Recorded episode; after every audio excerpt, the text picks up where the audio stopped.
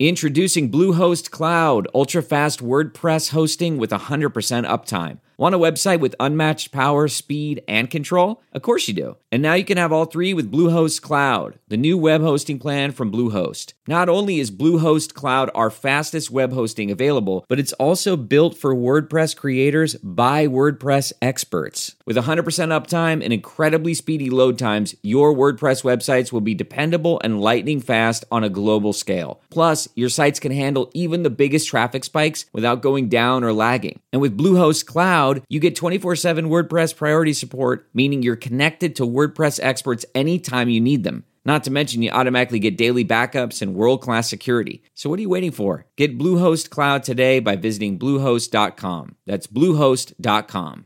Worried about letting someone else pick out the perfect avocado for your perfect Impress Them on the Third Date guacamole? Well, good thing Instacart shoppers are as picky as you are. They find ripe avocados like it's their guac on the line. They are milk expiration date detectives. They bag eggs like the 12 precious pieces of cargo they are. So let Instacart shoppers overthink your groceries so that you can overthink what you'll wear on that third date. Download the Instacart app today to get free delivery on your first three orders while supplies last. Minimum $10 per order. Additional terms apply. More Russian spies using Bitcoin? Good evening. I'm Mark Hochstein, and this is Late Confirmation from CoinDesk, bringing you the top stories from October 4th, 2018.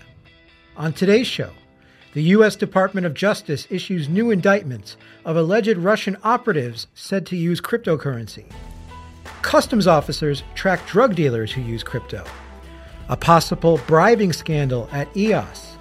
And on a lighter note, more funding has arrived for Lightning Network development, specifically for a startup in France.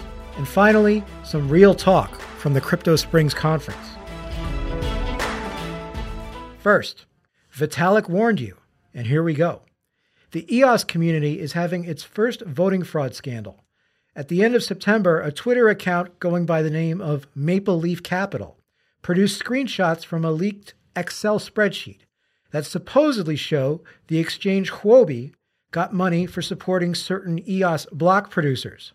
Huobi promptly denied this in a Medium post.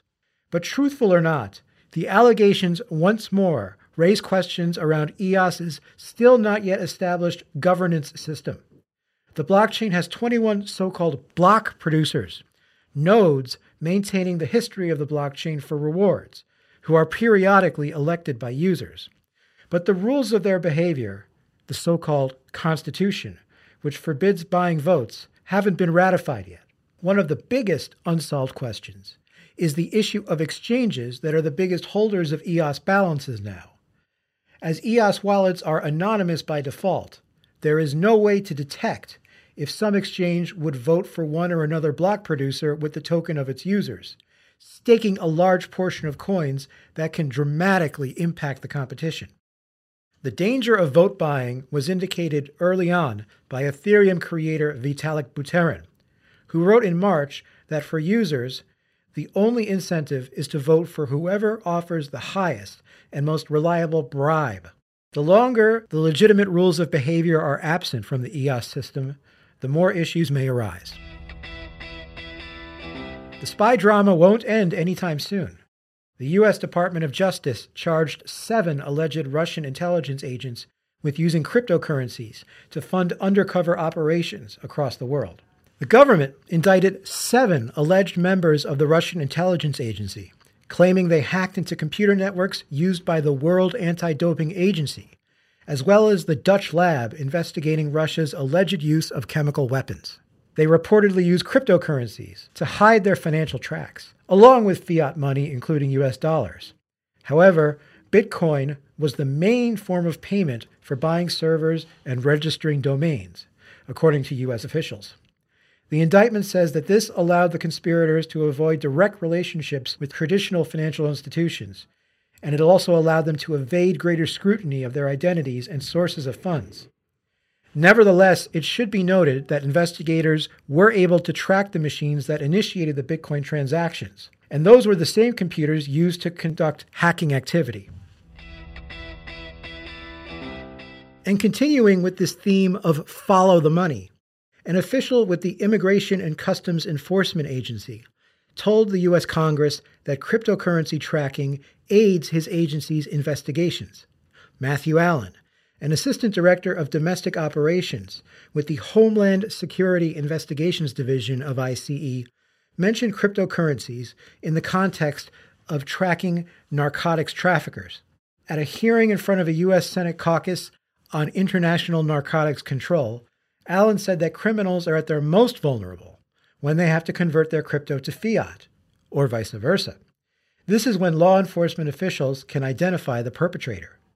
Allen also said that crypto exchanges were unknowingly enabling money laundering by refusing to register as a money services business, though some exchanges actively engage in money laundering by processing the money of criminal networks engaged in or supporting darknet marketplaces.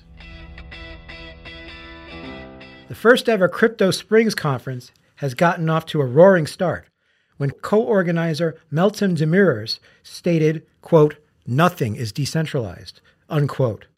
After the resounding applause for that reality check died down, Demirors clarified that decentralization is not impossible, just that so far it hasn't really been implemented appropriately. Going off on that sentiment, the creator of the joke cryptocurrency Dogecoin, Jackson Palmer, went so far as to criticize the Bitcoin Core team for the centralized, his word, method in which a recent exploit was discovered and the patch was released.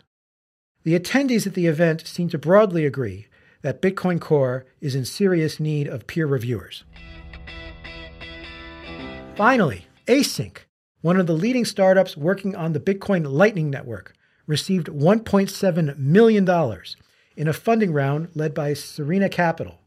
Other investors included Tayland co founder Bertrand Dyard, Sebastian Lucas, Alistair Milne, and Snapcar founder Yves Weisselberger. ACINQ has built Éclair, one of three Lightning software implementations, and the Éclair wallet, the most popular Lightning wallet to date. Before that, Lightning Labs had been the only startup solely dedicated to the Lightning Network that had been able to raise money. Now, with the new funding, ACINQ can double its efforts to bring Lightning closer to the real world in terms of use and wide adoption. The company, a team of three currently, plans to hire another three or four highly technical developers over the coming weeks and months. The Lightning Network entered beta earlier this year. For more on today's stories and to subscribe to our newsletters, check out CoinDesk.com. You can also find us on Twitter, Facebook, and Instagram at CoinDesk. If you're enjoying the show so far, please rate and review us on Apple Podcasts or wherever you listen to podcasts. For CoinDesk, I'm Mark Hochstein, and this has been Late Confirmation.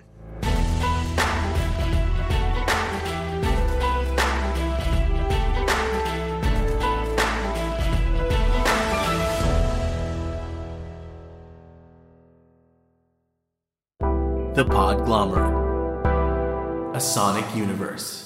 With Chime Secure Credit Card, you can start improving your credit scores with everyday purchases and regular on-time payments. Get started at chime.com slash build. The Chime Credit Builder Visa Credit Card is issued by Bancorp Bank N.A. or Stride Bank N.A. Members FDIC. Results may vary. See chime.com for details. Terms and conditions apply. Go to chime.com slash disclosures for details.